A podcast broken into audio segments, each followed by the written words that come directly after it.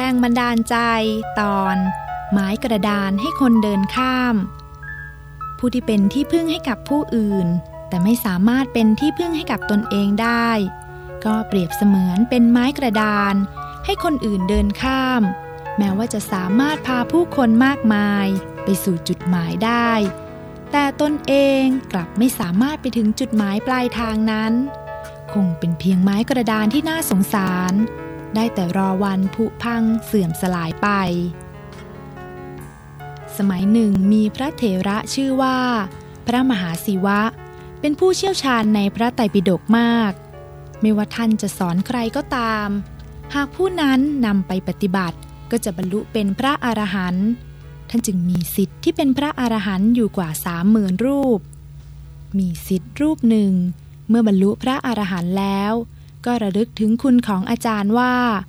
พระอาจารย์ของเราสอนเก่งอย่างนี้ จะต้องบรรลุคุณวิเศษที่ยอดเยี่ยมเป็นแน่ แต่เมื่อลองตรวจดูด้วยญาณกลับได้รู้ว่า พระอาจารย์ของเรายังเป็นปุตุชนอยู่ เมื่อทราบอย่างนี้จึงเกิดความห่วงใยในผู้เป็นอาจารย์ยิ่งนัก เพราะคิดว่าการไม่บรรลุธรรมสักขั้นนั้นเป็นความประมาทในชีวิตอย่างมาก จึงเหาะไปหาพระอาจารย์ทำเป็นว่า จะขอเรียนอนุโมทนากถา เพื่อจะได้มีโอกาสใกล้ชิด และเตือนสติพระอาจารย์ได้ แต่พระอาจารย์กลับตอบว่า ไม่ว่าง ลูกศิษย์ผู้เป็นพระอรหันต์คิดว่า ต้องเตือนให้พระอาจารย์ได้สติ จึงกล่าวว่า พระอาจารย์ผู้ว่างเปล่า ท่านอย่าทำตนเป็นผู้ไม่ว่างอยู่เลย ขณะนี้ ท่านกำลังประมาท ท่านทำตัวของท่านเหมือนไม้กระดานให้คนเดินข้ามไป เป็นที่พึ่งของคนอื่นมากมาย แต่ไม่สามารถเป็นที่พึ่งให้กับตนเองได้ จะมีประโยชน์อะไรที่ได้แต่สอนคนอื่น แต่กลับสอนตนเองไม่ได้ ถึงท่านจะแตกฉานในพระไตรปิฎกแต่เมื่อไม่ได้นำมาปฏิบัติ ท่านย่อมจะไม่พ้นอบาย แล้วสิทธิผู้นั้นก็เหาะขึ้นไปต่อหน้าต่อตาพระอาจารย์ พระอาจารย์ตกใจและรู้ว่า ผู้ที่มาเตือนสติเรานี้ต้องเป็นพระอรหันต์แน่นอน แต่ก็คิดว่า เราเป็นผู้เชี่ยวชาญในพระไตรปิฎก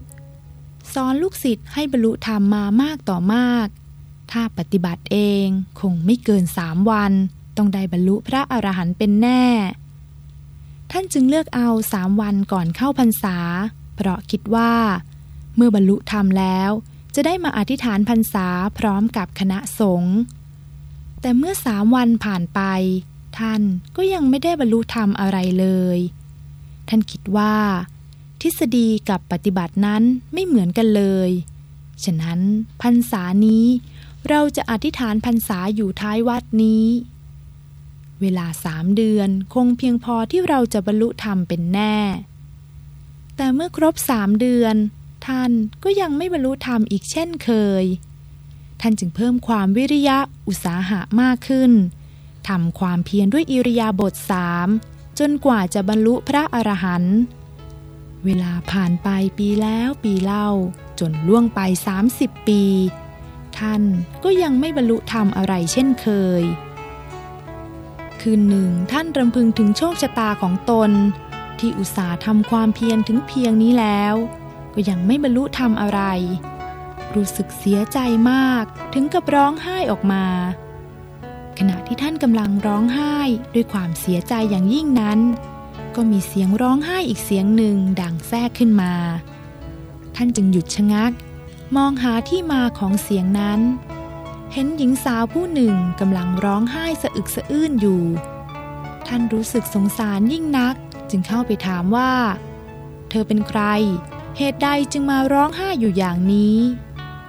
หญิงสาวนั้นตอบว่า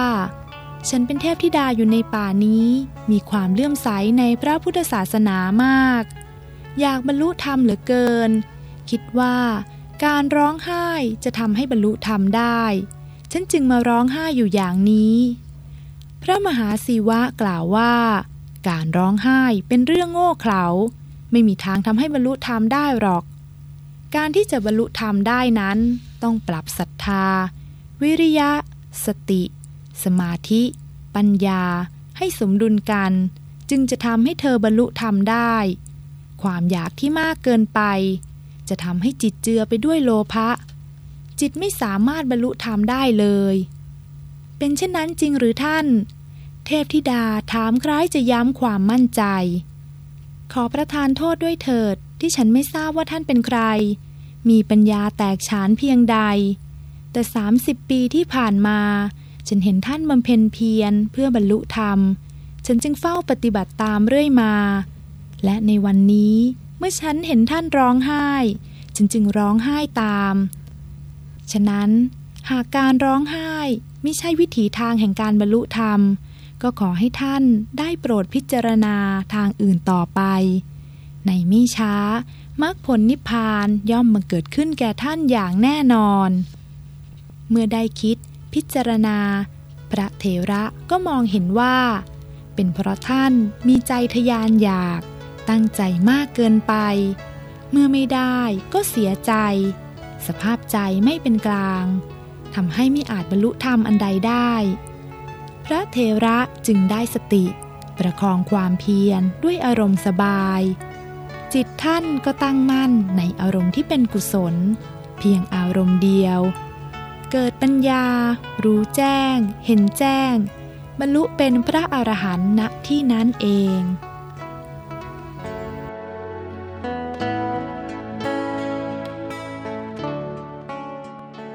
ท่านผู้ฟังคะ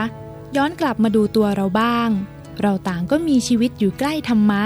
อยู่ใกล้วิชาความรู้ของพระพุทธเจ้า แต่ลองถามตัวเราดูสิว่า เรารักการปฏิบัติธรรมเพียงใด เพราะต่อให้เราเป็นผู้เชี่ยวชาญพระปริยัติธรรม สามารถแนะนำสั่งสอนผู้อื่นได้ แต่เราจะเป็นที่พึ่งให้กับตนเองได้อย่างไร หากเรายังไม่ลงมือปฏิบัติธรรม อย่าประมาทว่า เราสามารถเข้าถึงธรรมะเมื่อไหร่ก็ได้ อย่าคิดว่าจะใช้เวลาแค่กี่วัน กี่เดือน หรือกี่ปี แต่สิ่งที่ต้องคิดก็คือ เวลาในชีวิตของเรานั้น เหลือน้อยลงไปทุกทีแล้ว